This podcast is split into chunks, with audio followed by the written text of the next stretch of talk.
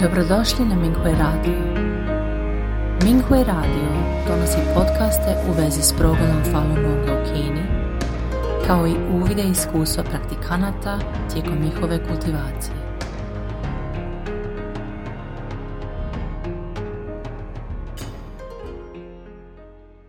Slijedi članak kojeg je napisao Ying Si-yuan, Mingui dopisnik iz Švicarske, pod naslovom Švicarski kardiokirurg otkriva uvide u kinesko vađanje organa živim ljudima.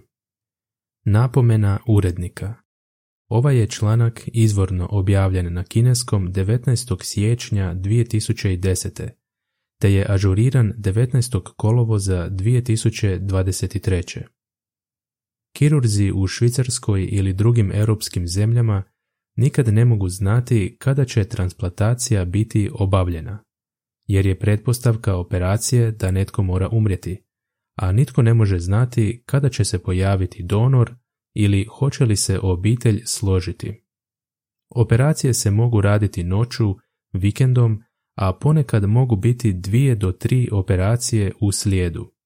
Ponekad možda neće biti operacija dugo vremena.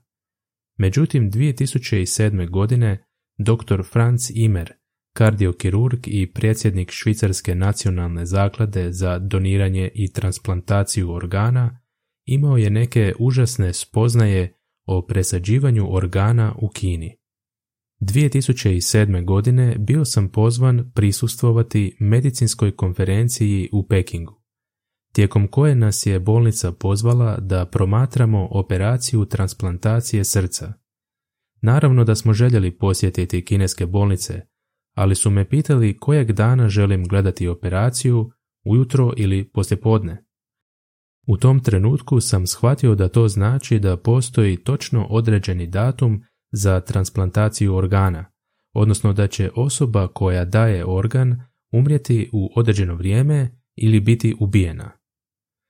Ovo je iskustvo doktoru Francu Imeru, iskusnom kardiokirurgu, dalo zastrašujući uvid u operacije presađivanja organa u Kini. Dr. Franz Imer odbio je poziv. Ne želimo da se pogrešno shvati da podržavamo takvo ponašanje.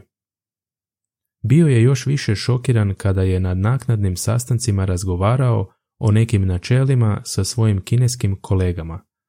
Pokušao je potražiti relevantne informacije na internetu i našao je neke tragove, ali nije očekivao ovako veliko vađanje organa sve dok nije upoznao Davida Matasa i Davida Kilgura, autore knjige Krvava žetva, vađenje organa Falun Gong praktikanata u Kini i Falun Gong praktikanta koji je osobno iskusio progon. Na seminaru o trgovini organima i doniranju organa održanom 15. siječnja 2010. Dr. Imer je također čuo iskustvo gospođe Liu Wei, Falun Gong praktikantice. Tijekom 16 mjeseci koliko je gospođa Liu Wei bila nezakonito zatvorena zbog prakticiranja Falun Gonga, morala je proći pet liječničkih pregleda, a da joj nije objašnjen razlog. Prvi pregled je bio u pritvorskom centru Dongcheng u Pekingu. Nekoliko liječnika je došlo u zatočenički centar i donijeli su dosta opreme. Svi Falun Gong praktikanti morali su proći liječnički pregled, uključujući krvne testove, elektrokardiograme i ultrazvučne snimke. Nakon liječničkih pregleda praktikantima koji su bili pregledani nisu rečeni rezultati. Izvještaj praktikantice dodatno je potvrdio prosudbu doktora Imera ne samo krvni testovi, već i ultrazvučni pregledi, to je vrlo jasan dokaz. Oni ne samo da žele vaditi organe, oni također obraćaju pozornost na kvalitetu organa. Unaprijed prosuđuju organe, da li je građa srca normalna, da li su jetra i bubrezi normalni, a onda naprave nešto poput kataloga.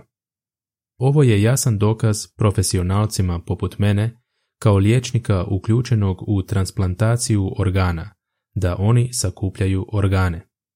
Dr. Imer je dobro znao da u Švicarskoj oko 100 ljudi čeka na organe.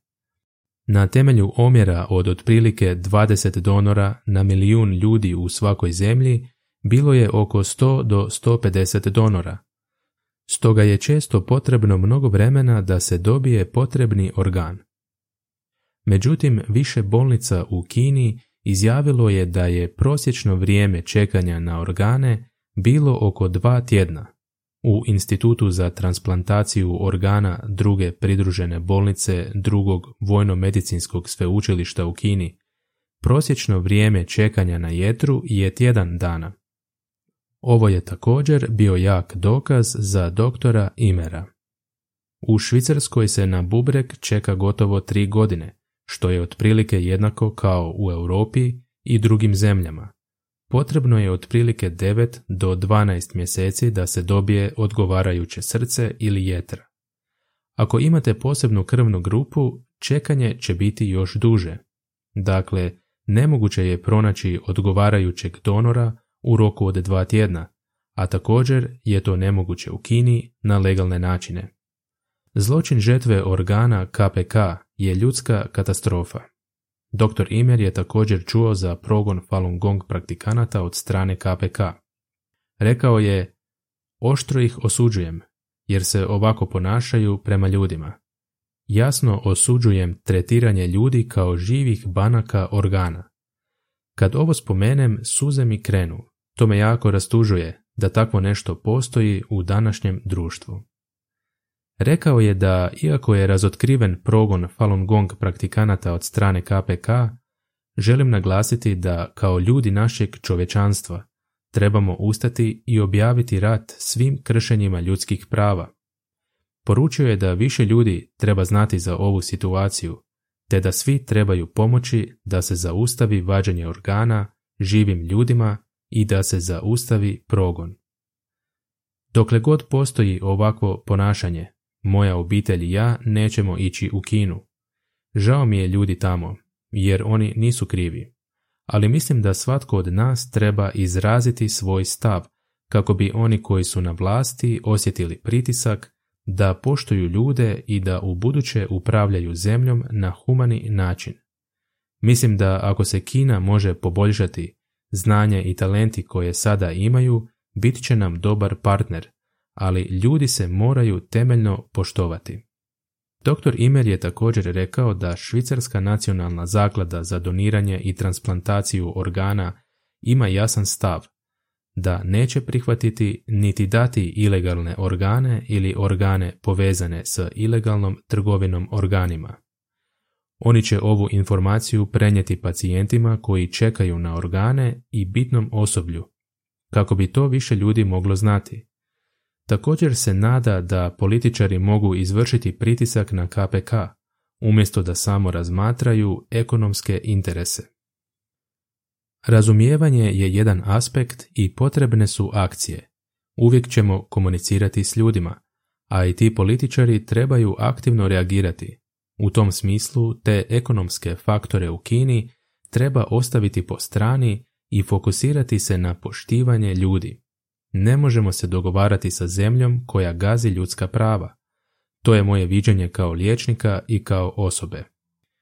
Rekao je da mu je posebna čast biti domaćin stručnog seminara Međunarodne udruge za ljudska prava i uručiti nagrade dvojici istražitelja koji istražuju zločin žetve organa KPK. Švicarska nacionalna zaklada za doniranje i transplantaciju organa je nevladina organizacija humanitarna organizacija. Moramo izraziti svoje protivljenje ovakvom ponašanju, krađi organa od strane KPK. I svi bi to trebali izraziti. Ovo mi je posebna čast. Možemo jasno dati do znanja da imamo svoje principe. Ljudsko dostojanstvo i ljudska prava su nam na prvom mjestu i tome uvijek možemo doprinijeti. Dobrodošli na Minghui Radio. Minghui Radio donosi podcaste u vezi s progledom Falun Gonga u Kini, kao i uvide iskustva praktikanata tijekom njihove kultivacije.